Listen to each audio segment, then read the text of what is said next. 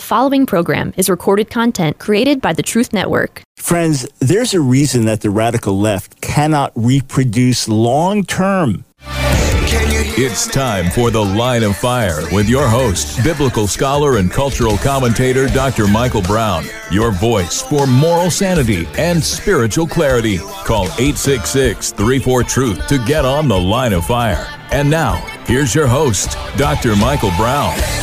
Thanks so much for joining us today on The Line of Fire. Michael Brown, absolutely delighted to spend this time with you, friends.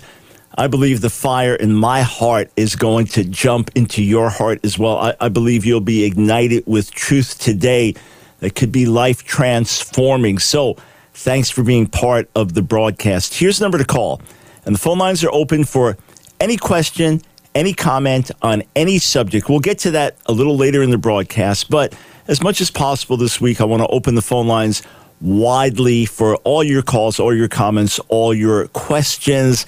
If you're curious, if you're new to the broadcast, if you're wondering where we're coming from, if you've been listening for years and have always had a biblical question or you want to challenge me on something, either way, friend or foe, 866 34 Truth. That's 866 348 7884. That is the number to call. Okay. A few years ago, there was an article that got my attention. And then there are actually a bunch of articles written about this subject. I'm, I'm going to read a couple of excerpts. This was Gatestone Institute, International Policy Council, Giulio Meotti, May 6, 2017. The title of the article was Europe's Childless Leaders Sleepwalking Us to Disaster. Let me read the title again Europe's Childless Leaders Sleepwalking Us to Disaster. And some of the, the key points of the article as Europe's leaders have no children, they seem to have no reason to worry about the future of their continent. Quoting from Douglas Murray in the Times, the Europe today has little desire to reproduce itself, fight for itself, or even take its own side in an argument. Joshua Mitchell said, finding ourselves becomes more important than building a world. So here's the article. There have never been so many childless politicians leading Europe as today. Well, not living in Europe and not knowing about the background of some of these political leaders, it, it didn't dawn on me. Be it Angela Merkel of Germany, or be it um, Macron in France, or different, one after another, they had no kids. They had no kids. Now, I'm, I'm not saying they're evil people because of that. I'm not saying, oh, they are godless, evil people it's just very interesting to hear one after another after another didn't have children. Now, would you agree with me, all of you who are parents, that having children gives you a different perspective on the world, on life, on, on the future, on what matters than your perspective before you had children? Even if you wanted to have a family, even if you've always wanted to have a big family and do all this, and yes, but having children, raising children, nurturing children, it does give you a certain perspective and now with our grandchildren, uh, uh, our youngest about to turn 16, the oldest uh, early next year turns 22, right? So our, even our grandchildren older, you think about their kids, it, it does affect your perspective. So the article continues these leaders are modern, open minded, and multicultural. And they know that, quote, everything finishes with them. In the short term, being childless is a relief since it means no spending for families, no sacrifices, and that no one complains about the future consequences. As in a research report financed by the European Union, quote, no kids, no problem. Well, of course, that's a terribly short sighted way of thinking because no children means no society. No children means no support for the elderly. This is becoming a crisis all around the world. Now, on average, for every childbearing woman, so the average ages of childbearing, say roughly 18 to 44 in terms of childbearing years. Again, this is just imprecise figures, general figures. You, you have to average about 2.1 children for every childbearing woman to keep society afloat. When you start to get under those numbers or get precariously low, 1.6 or 1.3 or 1.1 or something, society cannot sustain itself. You, you do not have adequate support for the elderly, and, and the society will begin to crumble. So, China's ill advised one child per couple policy has really hurt the nation and may hurt the nation long term.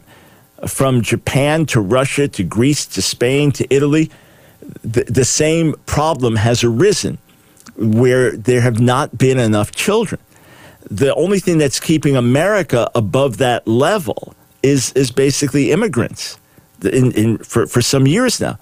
Now, what's interesting is in religious homes, be it Muslim or Christian or Jewish, they have more kids. On average, they have more kids. Muslims leading the way. Of course, the highest, highest would be traditional uh, ultra Orthodox Jews would have the highest. One of my rabbi friends, uh, I mean, we're theological opponents, but one of my rabbi friends has 14 kids, and he said it's not it's not that uncommon in the neighborhood where he lives. Right? Think of that. So, uh, but you have it Latin America, other parts of the world where Christian population is growing. A lot of it is by large families. That's how Islam grows, large families. The more secular you get, the more religion does not play a major role, then the less children you have. Uh, right now, you have a phenomenon, say in Japan, with homes for the elderly. So you don't you don't have an environment where they can just live with the kids because there there's just not an adequate number of kids that can support the system there. So you actually have developing robots now, robot dogs and things to, to, to be companions to the elderly. You, you have attempts in Russia to have more babies. In Japan, is to go home from work early today and have, be with your spouse and have children. And these campaigns, they're, they're pushing for these things. Hungary has been more successful by encouraging things and, and passing laws to benefit moms with kids, etc. But somehow you take God out of the equation so even just broad religion, different religions, you take God out of the equation, you take large families out of the equation, you have a society that cannot reproduce itself, and it's part of what the radical left produces. So same with abortion, right? Who has the vision for life for children? Who looks at children as more something to discard if it's not the right time and setting, etc. So the radical left is militantly pro-abortion. So who's going to have more babies? Just just look at it. Gay activists, right? Okay, there yeah, there are homosexual couples that love each other and and love the kids that they have adopted or had from a, a previous heterosexual marriage. I'm not saying that there, there won't be devoted parents or caring in, in many cases, but of course they can't provide what a mother and father together can provide because it's either two mothers or two fathers. It's just that's just the reality, right? On my, my best day as the most devoted parent I could ever be, I wasn't Nancy. I, wasn't a mother. I, I, I, did not have what she had. I did not bring what she brought. And on her best day, she wasn't me. She wasn't a father. So those are just realities. And the, the challenges of bringing a child into this world or adopting a child for a gay couple that's a whole lot more difficult than a heterosexual couple just going through the natural process of love and intimacy and producing children. So, who's going to have more children? Couples that are couples the way God ordained couples to be a male and a female, right? So, that's just the reality of things. It doesn't mean that every gay person is a child predator or evil. No, no. It's just, these are just biological realities. So, the left, especially the radical left, is going to be pro abortion, is going to be pro same sex marriage is not going to esteem family across the board the same as those who are God centered and see the beauty and union of coming together as one and producing children and, and have a vision for future generations in the same way. It's just not going to happen. So, what's interesting now is there is a new prime minister in Italy. And I'm looking at headline after headline where she is being vilified. So, the first female, uh, Giorgia Meloni and one of our grads in Italy sent me a clip of one of her speeches. I, would play it, except it's in Italian and it's with captions. And she's talking about the left and their attack on identity. So you can't have national identity, that's wrong. Uh, you, you can't have religious identity, that's wrong. You can't have uh, gender identity, that's wrong. I mean, she's nailing these things, right? And I'm looking at headline after headline like this one on the Washington Examiner. The left fear Italy's new prime minister, and that is why they vilify her. So they're making her into this, you know, radical right and it's going to be dangerous and all this. And I, I don't know much about her, so I'm not going to comment beyond just the little clip that I that I, I want to talk about. But on this clip, she says, "Look, I'm Italian. I'm Christian. I'm a mother. I'm a woman." It's like yeah, all the things that come under attack from the left. Now, there is an unhealthy nationalism that I've spoken out against, an unhealthy Christian nationalism that I've spoken against. But there is a healthy, I love God and I love my country. I love God and I appreciate my country. And I want to see my country do well. If my country does well, we can be a blessing to the rest of the world. That's, that's good. Great. God bless you. Right? In that sense, God bless America and let us be a blessing to the world. Great and I'm a Christian, loves America, great. And I'm a you know man, and you know love being a man, and great, good. So all these identities in themselves can be good and fine, but there is this blurring of everything. It's, friends, it's, it's what happens. I have a quote from Francis Schaeffer in 1968 talking about homosexual activism. So this is a year before the Stonewall riots and the, the explosion of the modern uh, gay liberation movement, gay revolution, etc. And Francis Schaeffer is talking about that that the, the homosexual movement is the activism is going to do away with with these absolute identities, male, female, these distinctives. So where we've gone now, where we've gone now over to transgender identity and those kinds of things, um, where where we've seen things progress inevitably, friends. This this is what you can expect. The good news is that everything reproduces after its own kind. That's the good news. Everything reproduces after its own kind. And certain things do not reproduce well, and other things reproduce really, really well. God's ways are ways of thriving.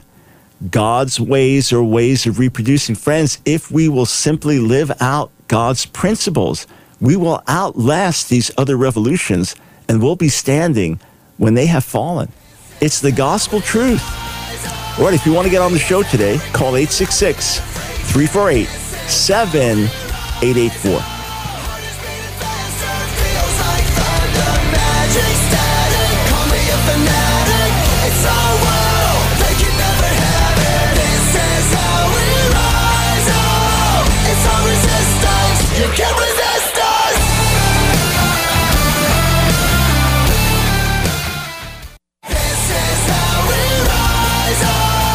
The Line of Fire with your host, Dr. Michael Brown. Get on The Line of Fire by calling 866 34 Truth. Here again is Dr. Michael Brown.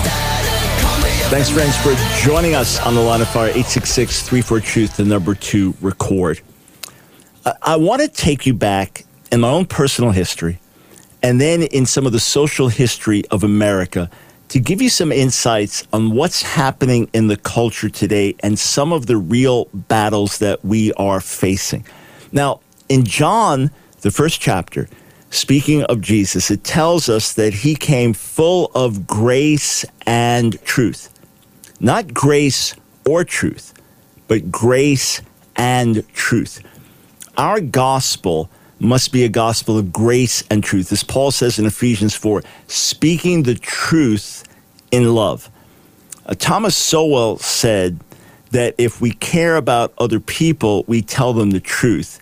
If we care about ourselves, we tell them what they want to hear.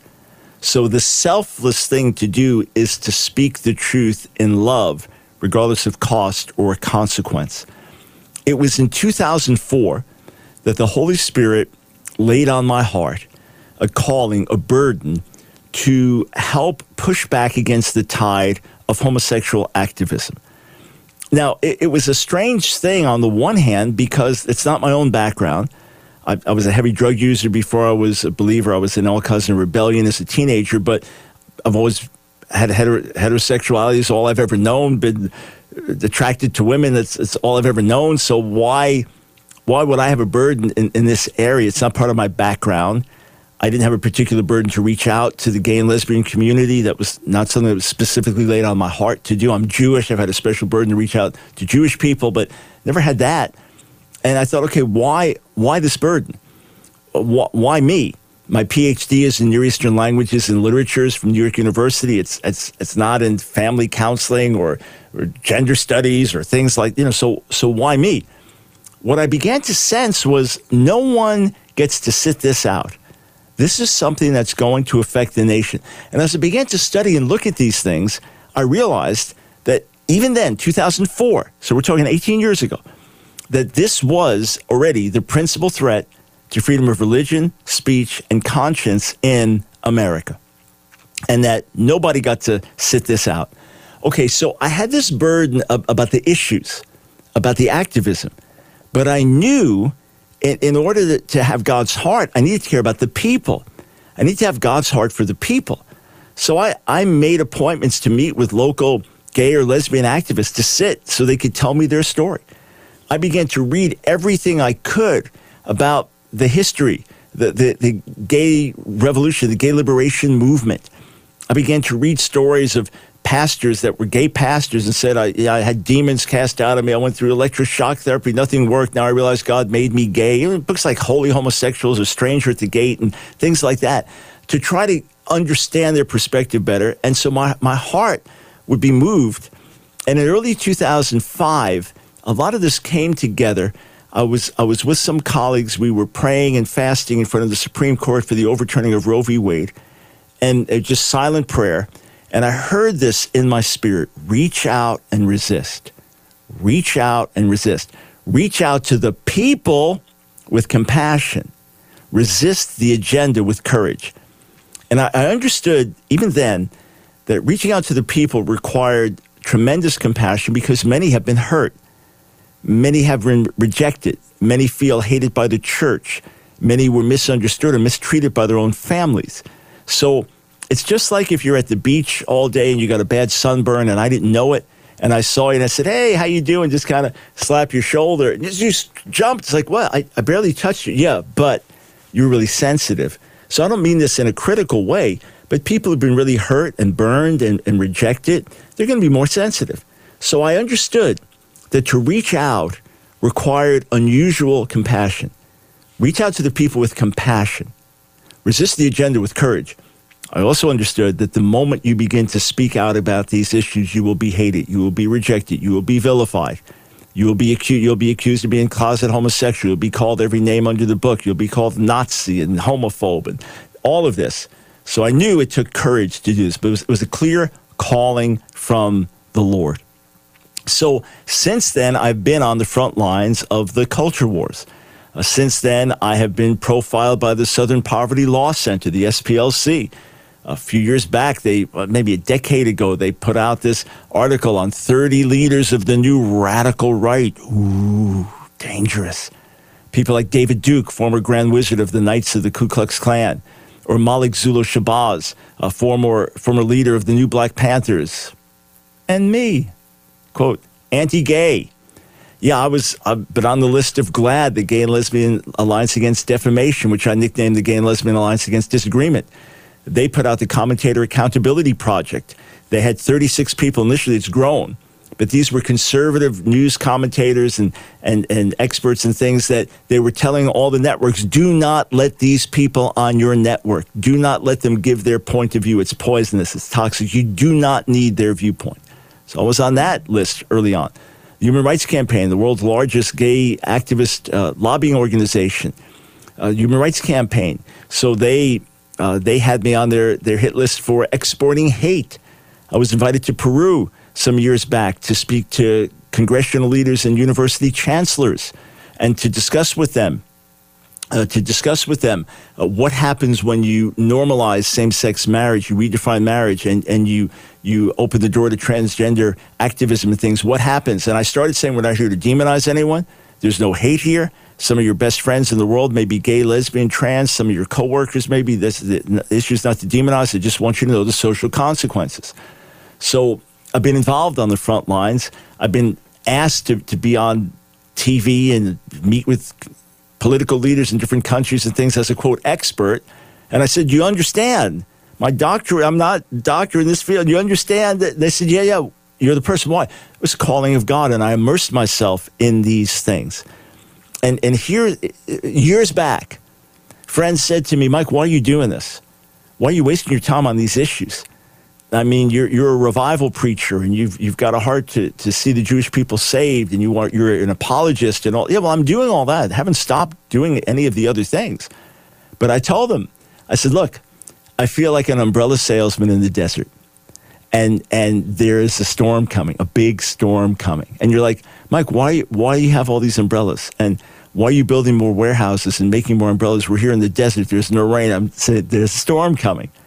And for quite a few years now, metaphorically speaking, we have not been able to make enough umbrellas. We have not been able to put out enough umbrellas because the storm has been here in massive ways. And now you can't go through a day in the news without something in the news about transgender this or gay this, or it's just everywhere. We are facing it. It's the world we live in. Well, wake up. We've been shouting it, and others were shouting it long before I saw it, long before I caught it. Now, here's what's really interesting. in the middle of all of this, in the middle of all of this, a key, key group whose very existence must be attacked, whose very existence must be denied, is ex gay, ex trans. If you exist, if you can be a former homosexual, or a former transgender, it undermines the entire movement. It undermines the whole energy of LGBTQ plus activism. Why? Because gay activists brilliantly saw that, hey, we we must position ourselves as the inheritors of the civil rights movement. Americans don't want to be bigots anymore. We, we don't want to be discriminatory anymore like we were in the past. So this is now the new the new racism that you're anti-gay, you're anti-trans, and the equivalent is, hey, we're born this way and we can't change. It's innate, it's immutable. This is the way we are, this is the way we'll always be. Therefore, this is our right. And you have to recognize our rights. And Americans want to be open minded and tolerant and recognize those rights. So that means that those who are allegedly ex gay, ex trans, no, you cannot exist. You, you must be proven to be frauds. You, you're, you're, you're not going to last. You're just acting. It cannot be because it undermines the whole movement. Now, here's what's really interesting going back in history. Going back in history. So, gay activism really launched powerfully late 60s with Stonewall riots as part of the sexual revolution of the 60s. As, as that really comes into prominence, gay activists realize okay, we have two major enemies to deal with. We have two major enemies. One, one of those enemies is the world of, of psychology, psychiatry, because it says that homosexuality is a disorder, that it's a sickness, that it's like schizophrenia or some other disorder like that, right? So that is one target. We must change the thinking of the psychiatric, psychological professions. The other enemy is the world of religion. And in America being primarily Christian, the world of the world of Christianity, the church, because the church says this is a sin. I remember visiting uh, some some gay meeting at, at a local place in Charlotte, North Carolina, to hear a talk about can you be gay and Christian from a pastor. And they were giving out literature there not a sickness, not a sin. Not a sickness, not a sin. Yeah, that that is the mindset. So to say it's not a sickness, it's not a disorder, and it's not a sin. Well, the world of psychiatry, that turned around very quickly. Very, very quickly. 1973, 1975 that shifted. That left one more battle the world of the church, the world of religion. All right, friends, we'll be right back. I, I think you'll find this very, very interesting as we continue. We'll take some calls 866 348 7884.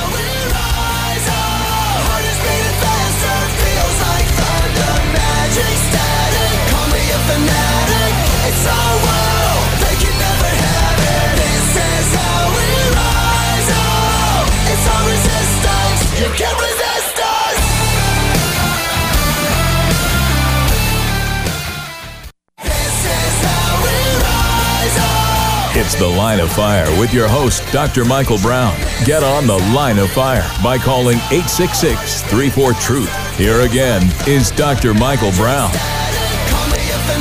Thanks, friends, for joining us on the line of fire, 866 34 Truth. So uh, let, me, let me just continue with the history for a moment. In 1973, the American Psychiatric Association, APA, reversed its stance and said that homosexuality should not be looked at as a disorder in any way or as a hindrance to people's normal functioning. And then two years later, the American Psychological Association followed suit, and then it was kind of like dominoes. All the other groups, so you'll see these long lists that they they've all normalized homosexuality, etc. There's it's not a disorder, it's it's not an improper function or anything like that. So that that's just been like dominoes, but that that happened very very quickly. That's a whole other story as to how that happened, but that happened very very quickly. The battle in the church that remains the battle their battle, what does the Bible say? That remains the battle. So there's an endless assault to try to get us to reinterpret the Bible, or we've been misreading the Bible. And, and this is what you'll find with consistency. You'll find this with consistency. That someone, we're not, we're not talking about a theologian, a liberal theologian that doesn't even believe Jesus rose from the dead or doesn't believe the Bible's the Word of God. So they're going to interpret things in all kinds of different ways. Not even talking about that. A sincere believer, a Jesus follower, a Jesus lover. Um, but as they say, say as a child, 10 years old, you love the Lord. And, and your friends, right? Boy, that's that's Holy Sally or that's Holy Joe. I mean, that's they joked about you because you you really seem serious about the Lord. And now you're 11, 12 years old, and you're reading the Bible more and and serious about your faith. And and your friends a little bit little 12 or 13 they're talking a lot more about the opposite sex and they're noticing the opposite sex a lot more but you're not you're you're just not you're not you're not noticing why well well because you're so spiritual because you love jesus so much because you're not concerned about those things but now you're what no it can't be you're starting to have you're noticing the same sex. No, they can't be.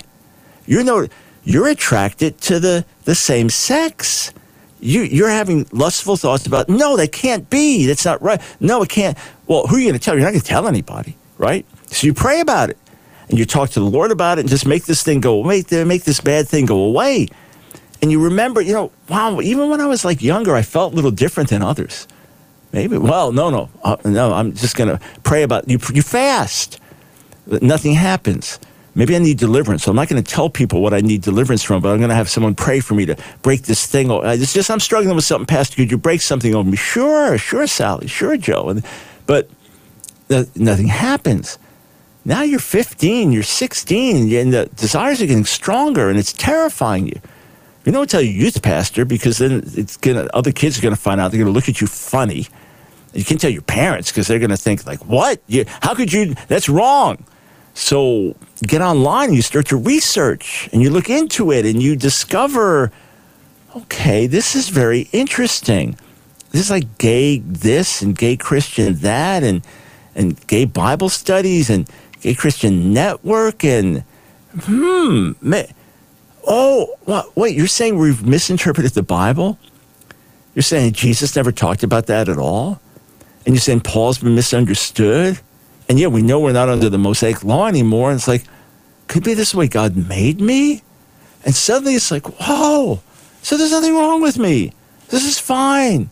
So as long as I'm in a loving, monogamous, same-sex relationship, that God's good with that. And.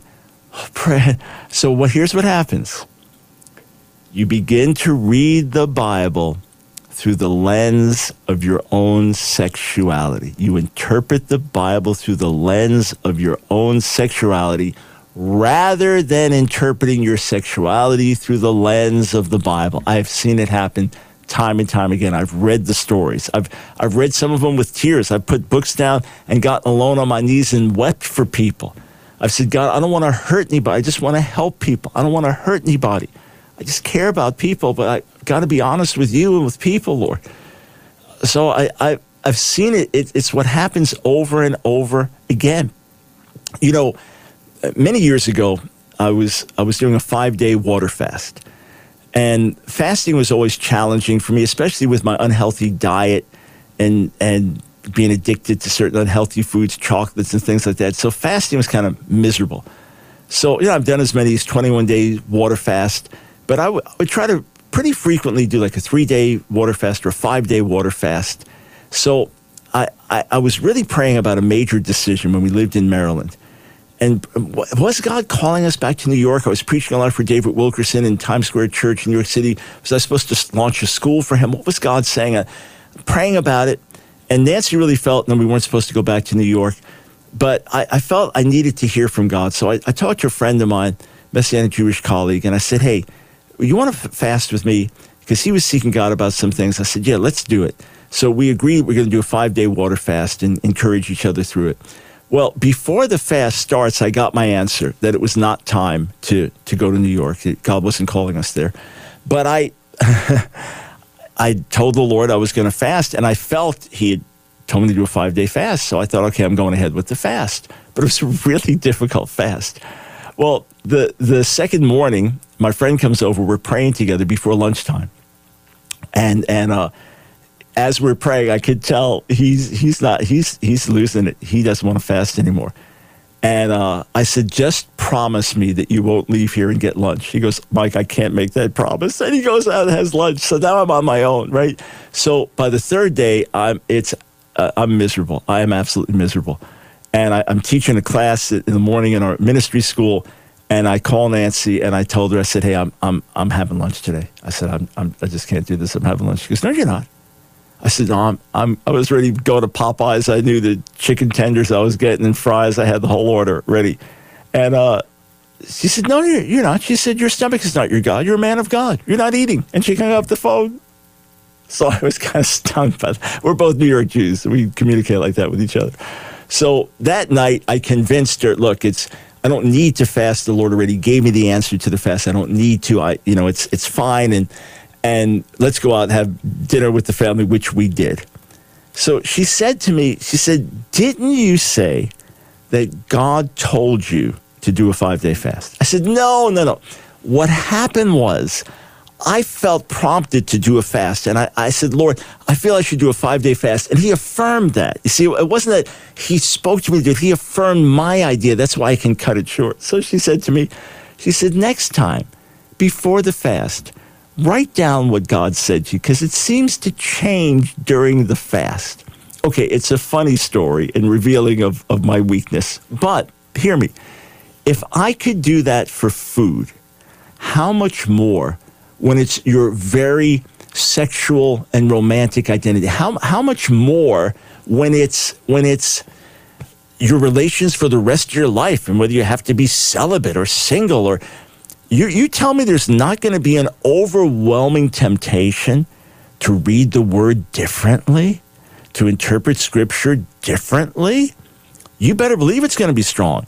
And then you get a scholar with Hebrew or Greek, and they say this could be misread, this could be misread, even though it's never been understood like that in the history of the church. Suddenly, now after the sexual revolution, we're getting all these new insights into how to read the Bible, right? So you got to be very, very suspicious of all that. So, bottom line is this has been the battleground in the church. And the thing that cannot exist, the single thing that cannot exist is an ex gay or an ex trans person. No, no, no. You are just in denial. You are like a left handed person trying to be right handed, but that's never going to be who you are. Or once gay, always gay. Born gay, stay that way. And in fact, you, in many states in America now, you cannot get legal counseling. You, you cannot get counseling under the law. So you're 17 years old. You're a young woman. You were raped repeatedly by an uncle from the ages of 8 to 12. You developed this hostility towards men. You found yourself same sex attracted. You're Christian. You want to honor the Lord. You don't feel right about this. You want professional counseling. In state after state in America, illegal. Illegal if you're a minor, even with your parents' backing. But if you say, I'd, I'd like affirmation of my same sex desires, have at it. Or you could be a 10 year old kid, a, a boy feeling like you're a girl trapped in a boy's body and telling your parents about it. And they say, well, let's get to the root of this, Johnny. Let's, let's find out what's going on. Illegal to get professional counseling to help you. Illegal in state after state in America and in different countries if you're a minor. But if you want to get put on dangerous puberty blockers, dangerous hormones treatments, and then sex change surgery, maybe when you're 16 years old, oh, that's perfectly fine. That's legal. That, that is how upside down and twisted things have become. So if you say, hey, I'm ex gay, now maybe that means I still struggle with same sex attraction, but I simply say no to it because I'm going to obey the Lord. And Jesus said, deny yourself, take up the cross. Jesus is more than enough. And I can stand being single for now or for longer. And I'm happy. I'm praising God. Or I've got these desires under control and I'm starting to actually be attracted to the opposite sex. Or I don't have any gay desires at all. They disappeared. God dealt with through counseling, got to the root of them, and now I'm just heterosexual. I know people on on all of those uh, uh, journeys, and those who are ex-trans. Some, as, as I'm speaking, you're listening to me right now. So that's why the attack is so intense against you. That's why the, the, the battle is so intense. It's not just that the devil hates you, but you are undermining an entire massive social movement. And that's why it is critical. Pastors, leaders, hear me. It is critical for the whole church to surround those who are ex gay, ex trans, not expecting perfection out of them, not expecting them to change overnight. The goal is holiness holiness to the Lord, right? Let, let's make that the goal, and heterosexuality and natural desires can flow out of that. That's what's so essential for the church to be on the front line, standing with you, standing for you, and pushing back against LGBTQ activism while reaching out to the people with compassion. It is time for us to rise as one and especially stand with our brothers and sisters who have come out of homosexuality, come out of transgenderism and other things with compassion, with grace as a community to say, we've got your back. All right. Bill in Europe, hang on. I want to get your call on the other side of the break. It ties right in. 866 34 Truth.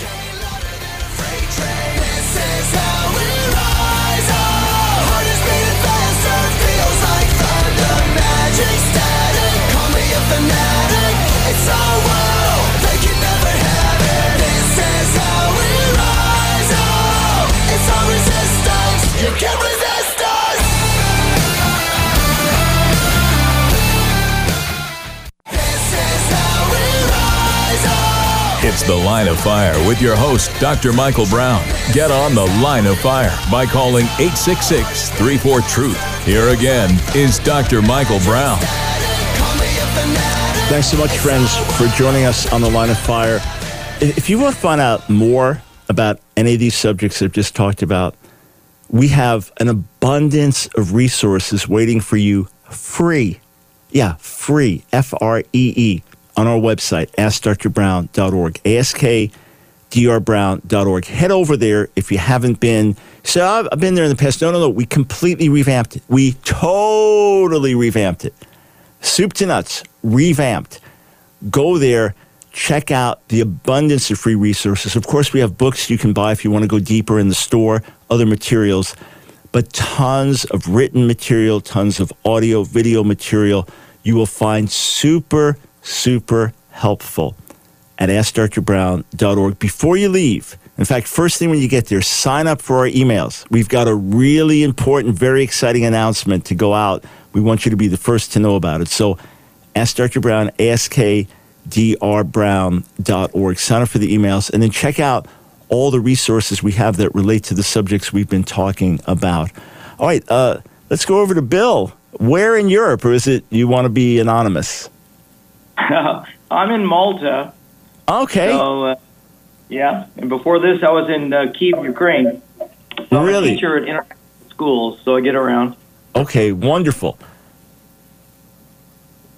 But uh, what I wanted to comment on was um, before I went to New York City, because I'm also an actor besides being a teacher. But I feel like God's called me to be a teacher. But I just wanted to do a bucket list item, go to New York City. And before I went, I heard about something called the Gay Mafia, and this pretty much forms our United States uh, attitudes toward uh, homosexuality and whatnot. Um, they're pretty much in control. This gay mafia is in control of uh, New York theater and also what gets produced in Los Angeles. So, um, have you heard of this? And uh, what can be done about it? I don't know if anything can be done. Yeah, of, of course. And anybody that starts dealing with activism, as I have, you realize this is a very, very real thing when people refer to gay mafia. Now, let me be very clear your average person who identifies as gay or lesbian is just trying to live their life like everybody else, right? In other words, they're sure. they go to they go to work, they have their friends, they have their families, they have their routines. They they live their lives like everybody else. They're not activists. They're not trying to take over. They're they're basically saying just the way you have your relationships in your life, let us have ours. That's that's the great majority. All right. However, yes. Uh, because of being an oppressed minority, and because of saying, okay, we, we've got to change the narrative, there's been a lot of creative genius and a lot of energy and effort that's made to get into places of influence, and you will pay a price for bucking the tide. So, for example, there are conservative TV programs or major conservative news network, like a Fox, okay? that right. if I eh, I can't do an interview on some of the segments because a gay producer is going to nix it. I'm talking about a gay producer working for one of the major conservative voices. That's just they happen to be a gatekeeper. I mean, I, I know this firsthand. Or right. in different industries. Here, the Human Rights Campaign for years had the Corporate Equality Index. So they would take all the Fortune 500 companies and they would see, okay, what kind of policies do you have here for same sex people, anti discrimination, bathroom privileges for transgender? Go down the list and then put out the Corporate Equality Index. And because they were so influential in the business world, that if you got if, if you got a poor score there, that didn't bode well, right? You get a top score. So I started noticing years ago that all the major companies were like getting scores of 100 and i thought okay if i try to if, if i boycott all the companies that are now gay activist friendly, then I couldn't fly on a plane. I couldn't use a cell phone. I couldn't use a computer. I couldn't. So the, yeah. the, influence is actually there. So it's not the gay mafia in terms of they have assassins out killing people. No, not the mafia no. in that sense, but having control. And in certain, look, I've I've talked to professors at different schools, and they've said, "Oh, we can't do any. It is so overwhelmingly pro gay that you can't even think about challenging the narrative. Wait, we be out. I I talked to first grade teachers in Florida, so a more conservative state, generally speaking, in in Florida, yeah. and they were saying the gay agenda is all through our schools, it, already in kindergarten, first grade, and if we dare speak out against it, we're out of a job. So this yeah. is this is the reality, and What's empowered it is the idea that gay is the new black or trans is the new black. And therefore, it becomes the civil rights movement. Americans being ashamed of our past with racism and slavery, and Americans wanting to do the right thing and wanting to be open minded and wanting to be non discriminatory have now taken on the new discrimination. One of the very first things, Bill, that I saw already in 2004 was those who came out of the closet wanted to put us in the closet. And that's, yeah. we've seen it as clear as day for many years now. Yeah, because as a straight male, you know, it made it more difficult for me to work in New York and whatnot. Oh, yeah. Uh, it wasn't a problem uh, in the Netherlands, and, and nor was it a problem when I was in uh, Kiev, Ukraine. Uh, I kept pretty busy uh, in Ukraine before the war. I left in the end of January. Um, but yeah, in America, it's they're they're trying to include diversity, whatnot. If they say a part for a certain show needs to be a left-handed uh, homosexual male between the ages of 26 to 29, that's exactly what they'll cast. They'll never cast a straight man in that that type of a role. Uh, you know, I, I've got many gay friends, of course, because I'm in the industry. I've got yep. trans and, and whatnot, and it's not so much. I'm not complaining that they're casting actors uh, that fit a part, but they're just making it more difficult for those who are not gay. And yeah, of, of course. Yeah, it, you know, it, it is right. It, it, it is the um, it, it is the reverse discrimination is is what we're dealing Yeah. with. You know, it's it's it's exactly that. So, uh, yeah. Hey, um, I, I appreciate the call, Bill, and of course, um, like you said, you have friends, gay trans friends. You reach out to them with the love of God, but these these are realities. These are realities. All right, bless you, Bill. Thank you for the call. I got time for another. Uh, James in Dayton, Ohio. Welcome to the Line of Fire. Are you there, James? Yes. Go ahead, please. Yeah. So there's just a couple things that you had touched down on, uh, some topics and issues uh, that uh, was kind of concerning and raised a kind of a flag and, and uh, awareness. And so here in Ohio uh, is where I'm from. And it's in schools they're teaching uh, these different things in um, sex ed and different classes that a lot of parents don't have the right to even reject or neglect that. And so I see how you spoke on a lot of things with the homosexuality that's going on and how uh, children can be exposed to this through media um, and things like that. And so, just what what what would be your advice on just kind of getting control of that Yeah. um, within your household and your children. Um, with we're a God, we're a God fearing family. Uh, we go to church. We we do what's necessary to uh, raise our children right. And so the exposure in the schools and the exposure that's going on out here is just overwhelming. So it's overwhelming, James. So- it, it- really is. So, so let me let me say a, a few things. Okay, um, be sure to visit our website askdrbrown.org, askdrbrown.org, and you could just you could go by topic, and you'll see a lot of, of resources that'll be very very helpful. But it is far more extreme than you would realize it's it's almost impossible for parents to keep up with everything happening. So one, obviously reinforce everything that's good and right with your kids, with your family. Reinforce what God has established. Show the goodness of God's ways and, and in a healthy, life giving way, not paranoid negative. That's one. Two, uh, really get involved with your kids with social media. Find out what they're getting. There's just a lot of bad. I mean, there, there are TikTok videos that have gone viral where kids are self diagnosing. Uh, we have multiple personality disorder. We have this, we have that. And, and it is getting, I mean, it's out of hand to the point that they are now the self-diagnosing and now okay so then i must be tran part of my identity is trans and, th- and I'm, I'm hearing from the parents and they're they're flipping out with they're they're losing their kids their kids are leaving the home and getting hormone treatments and things. They're saying, "What do I? That's my daughter. What do I do? She's about to mutilate herself for life. She's 18. What do I do?" So really get involved. Really find out what they're into. Especially the younger they are, have much more control. And then you got to find out what they're getting in school. Sit down, look at the textbooks, look at the curricula.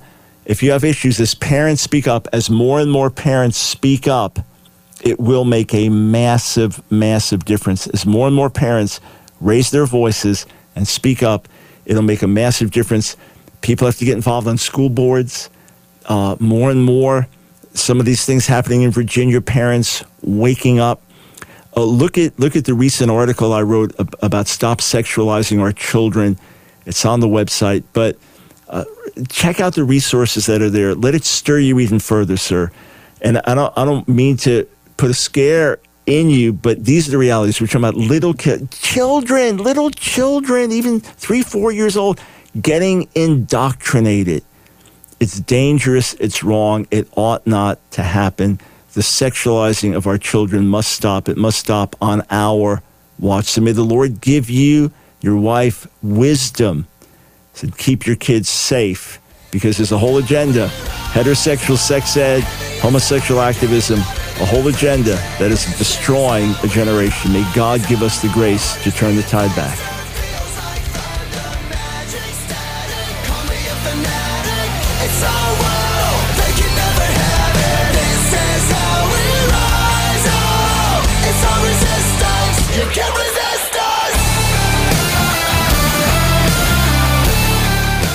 Another program powered by the Truth Network.